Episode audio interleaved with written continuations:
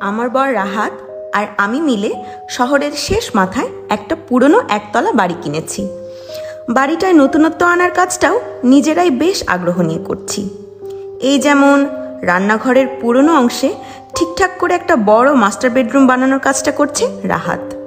আর আমার কাঁধে পড়েছে সব পুরনো ওয়ালপেপার তুলে ফেলার ডিউটি।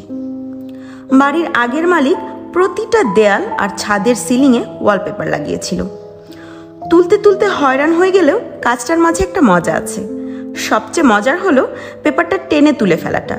একদম পুরনো ঘায়ের ওপরের চামড়াটা ছিলে ফেলার মতো তৃপ্তি আছে ব্যাপারটায়। অন্য কারও কথা জানি না, কিন্তু এই ছিলে তোলার কাজটার মাঝে একটা খেলা বের করেছি আমি। পেপারটা ছিঁড়ে আসার আগে পর্যন্ত সবচেয়ে বড় টুকরাটা খুঁজে বের করার খেলা। এসব করতে করতে খেয়াল করলাম, প্রতিটা রুমের কোনায় ওয়ালপেপারের নিচে তারিখসহ এক একজন মানুষের নাম লেখা। কৌতূহলবশত রাতে ল্যাপটপ নিয়ে বসে একজনের নাম গুগলে সার্চ করলাম এবং আবিষ্কার করলাম নামটা একজন হারিয়ে যাওয়া ব্যক্তির আর তারিখটা হলো যেদিন থেকে তিনি নিখোঁজ হয়েছেন। পরদিন আমি সবগুলো নাম ও তারিখের একটা লিস্ট বানালাম।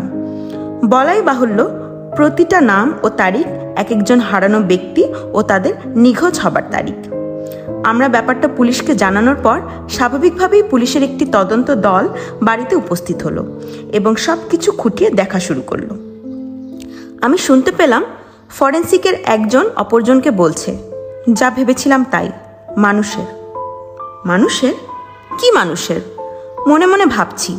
ঠিক তখনই তাদের একজন আমাকে এসে জিজ্ঞেস করল, ম্যাডাম, দেয়াল থেকে আপনি যেসব তুলে ফেলেছেন, সেগুলো কোথায়? আপনি যা তুলেছেন তা কিন্তু ওয়ালপেপার নয় ওগুলো মানুষের চামড়া।